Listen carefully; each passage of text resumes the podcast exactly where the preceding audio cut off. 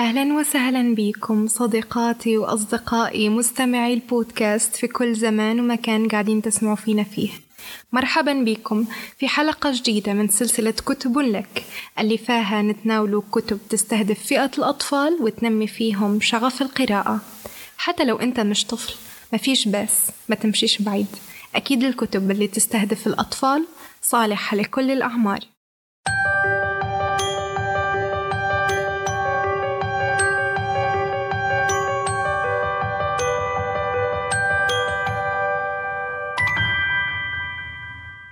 اليوم حلقتنا على المشهورة ماتيلدا ومن منا ما حضرش الفيلم. الرواية للكاتب والسيناريست رول دال اللي حكينا عليه في حلقة سابقة. تمت ترجمة عن مؤسسة ماركتك ونشرها عن دار سمير. ماتيلدا طفلة الأربع سنوات فضولية هلبة وأذكى من عمرها بمراحل. حوش ماتيلدا كبير بس تنقصه الرفقة اللطيفة بابا ماتيلدا طول الوقت مشغول في الورشة وأمها لاهية في حياتها الاجتماعية. خوها الوحيد أكبر منها وأفكارها بعيدة عن أفكارها ناهيك أن يقعد ولد تعيش بطلتنا في ملل متواصل إلى أن تكتشف نشاط مبهر ما يحتاجش لرفيق. لأن وسائل الإمتاع اللي تشغل الوقت نادرة في زمنها ولأن مش أي شيء يروي فضولها تتعلم ماتيلدا القراءة. تبدأ بقراءة الكتاب الوحيد المتوفر في حوشهم كتاب طبخ. ومن ثم تخطط للذهاب لمكتبة قريتهم. نخليكم مع مقطع تشويقي من الرواية.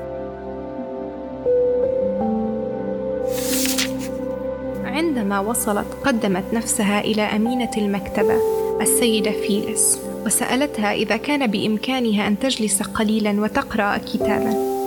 اندهشت السيدة فيلس عند وصول هذه الطفلة الصغيرة من دون أن يرافقها أحد والديها. على الرغم من ذلك رحبت بها بحفاوة. أين كتب الأطفال من فضلك؟ سألت ماتيلدا. هي هناك على تلك الرفوف السفلية أجابت السيدة فيلس. هل تودين أن أساعدك في إيجاد كتاب لطيف ممتلئ بالصور؟ لا شكرا.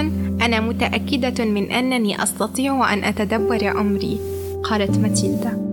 ومنذ ذلك الحين بعد ظهر كل يوم ما أن تغادر والدتها المنزل لتلعب اللوتو حتى تسير ماتيلدا بخطوة قصيرة إلى المكتبة. كانت المسافة تستغرق عشر دقائق من السير فقط. ما وفر لها ساعتين رائعتين. كانت تقضيهما جالسة بهدوء في أحد الأركان المريحة. تلتهب كتابا تلو الآخر. وبعدما قرأت كل كتب الأطفال الموجودة في المكتبة بدأت تتجول باحثة عن شيء آخر. حينئذ نهضت السيدة فيلس من خلف مكتبها. كانت تشاهدها بانبهار خلال الأسابيع القليلة الماضية. وذهبت إليها فسألتها هل أستطيع مساعدتك يا ماتيلدا؟ أنا أتساءل عما يمكن قراءته بعد أجابت ماتيلدا لقد انتهيت من قراءة كل كتب الأطفال هل تقصدين أنك نظرت إلى الصور؟ نعم لكنني قرأت الكتب أيضا نظرت السيدة فيلس إلى ماتيلدا من عليائها ورفعت ماتيلدا نظرها إليها فقالت أعتقد أن بعضها كان سيئا. أما البعض الآخر فكان رائعا وممتعا وأكثر ما أحببت هو الحديقة السرية فقد كان ممتلئا بالألغاز. لغز الغرفة التي تقع خلف الباب المغلق ولغز الحديقة التي تقع خلف السور الضخم. كانت السيدة فيلس مذهولة للغاية وسألت كم هو عمرك بالضبط يا ماتيلدا؟ أربع سنوات وثلاث أشهر. أجابت ماتيلدا. ازدادت السيدة فيلس ذهولا لكنها كانت أذكى من أن تظهر ذلك فسألت ما هو نوع الكتاب الذي تودين أن تقرأيه بعد ذلك؟ أريد كتابا جيدا حقا كالذي يقرأه الكبار كتابا شهيرا. أنا لا أعرف أيا من العناوين. نظرت السيدة فيلس إلى امتداد الرفوف مستغرقة وقتا. لم تعرف تماما ماذا تقدم لها. سألت نفسها كيف تختار لفتاة في الرابعة من عمرها كتابا شهيرا للكبار. كان قد خطر ببالها في البداية أن تختار أحد أنواع الكتب الرومانطيقيه التي كتبت لفتيات المدارس المراهقات اللواتي في الخامسة عشر من عمرهن. لكنها لسبب ما وجدت نفسها تلقائيا تتجاوز هذا الرف. جربي هذا. قالت أخيرا إنه كتاب شهير ورائع جدا. أخبريني إذا كان طويلا جدا بالنسبة لك فسأجد شيئا ما أقصر وأسهل قليلا. آمال كبرى قرأت ماتيلدا لتشارل ديكنز. أود أن أجربه قالت السيدة فيلس لنفسها. لابد أنني مجنونة لكنها قالت لماتيلدا بالتأكيد يمكنك أن تجربيه. طوال فترة ما بعد الظهر في الأيام التالية لم تستطع السيدة فيلس أن ترفع عينيها عن الفتاة الصغيرة الجالسة ساعة تلو الأخرى على الكنبة الكبيرة في آخر الغرفة.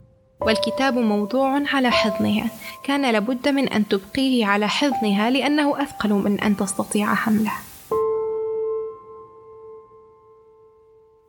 عجبكم المقتطف اللطيف هذا؟ تبغوا تعرفوا أكثر على ماتيلدا وعلى شيء طفل حساس وذكي؟ متشوقين تعرفوا عن مغامرات ماتيلدا في المدرسة. وعلاش وكيف بتساعد قبلتها تتعرفوا على شخصية مديرة المدرسة المخيفة؟ ندعوكم لاقتناء وقراءة الرواية. شاركونا آراءكم في التعليقات في صفحة وحدة نشاط الطفل على المنشور الخاص بالحلقة. وبهيك نكون وصلنا لنهاية حلقة اليوم. شكرا لحسن استماعكم. لو عجبتكم حلقة اليوم الطريقة الوحيدة باش توصلونا أعجابكم هي بنشر البودكاست بين أصحابكم ومتابعتها بالضغط على زر المتابعة. الحلقة هذه آخر حلقة في الموسم الأول. انتظرونا في المواسم الجاية.